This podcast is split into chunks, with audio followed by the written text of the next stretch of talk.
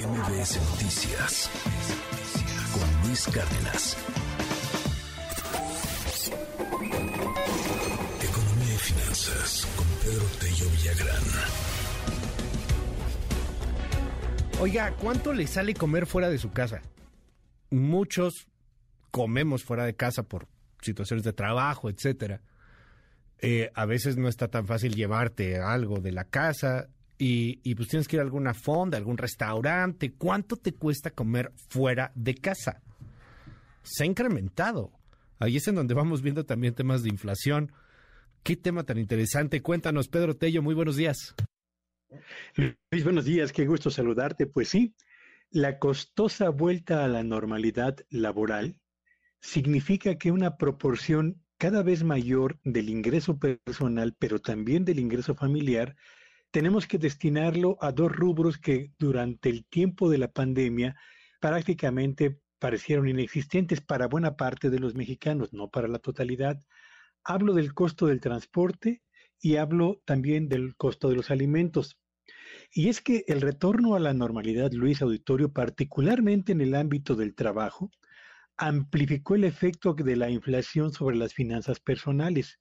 El regreso al trabajo presencial supone realizar gastos por transporte de la casa al sitio del trabajo y viceversa, y al menos una comida al día fuera del hogar para la mayor parte de los trabajadores en empresa como obreros o como empleados en oficina.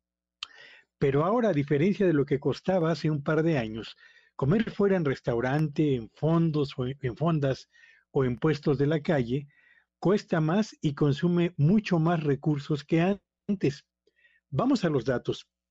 Si nos concentramos única y exclusivamente en el número de mexicanos que trabajan en una empresa o en oficina y que dependen de un salario o de un sueldo, estamos hablando de que existen en México poco más de 40 millones de mexicanos en esa condición.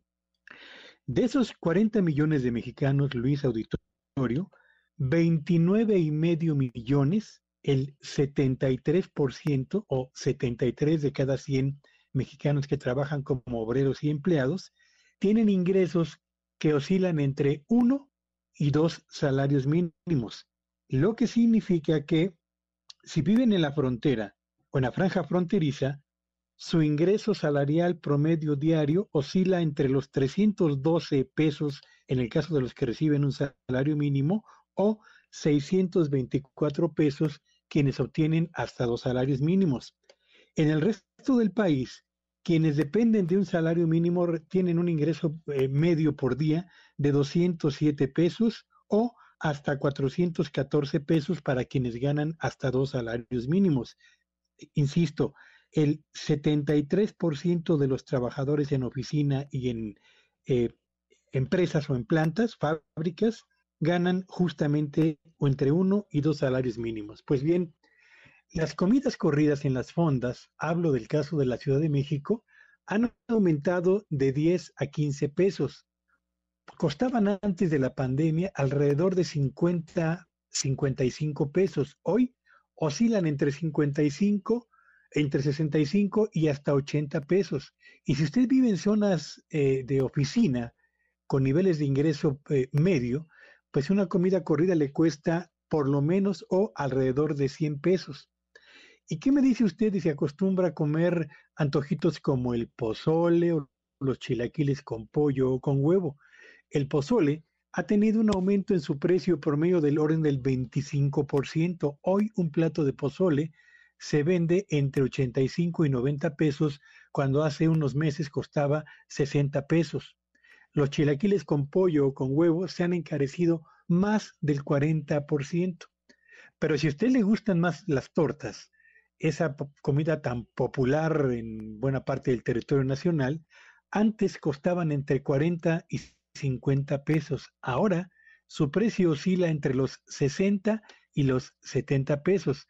Pero si usted es un poco más audaz y le gusta consumir habitualmente gorditas, ahora se venden entre 20 y 25 pesos cada pieza y los sopes sencillos, es decir, sin eh, trozos de carne, oscilan entre los 18 y los 22 pesos, lo que significa que han tenido un incremento por lo menos del 22%. Así que réstele usted el costo de una comida corrida por día al salario mínimo de quienes eh, dependen simple y sencillamente de ese ingreso o voltee a ver su bolsillo y haga cuentas de lo que ahora le cuesta pagar el transporte al trabajo y del trabajo a casa y al mismo tiempo los alimentos fuera del hogar para darse cuenta de cómo el regreso a la normalidad fuera de la superación de la pandemia ha significado para las finanzas personales y de la familia un golpe importante por el efecto de la inflación que ahora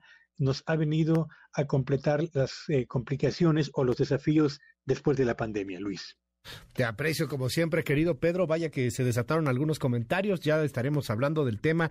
Pues un promedio de cuánto entonces, un incremento como del 20 al 30% de todas estas comidas.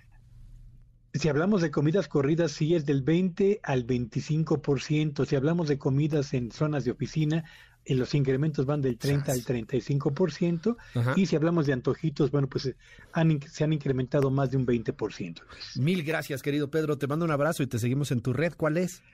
Sígame en Twitter, en arroba Petello Villagrán y que tengan un espléndido día. MBS Noticias con Luis Cárdenas.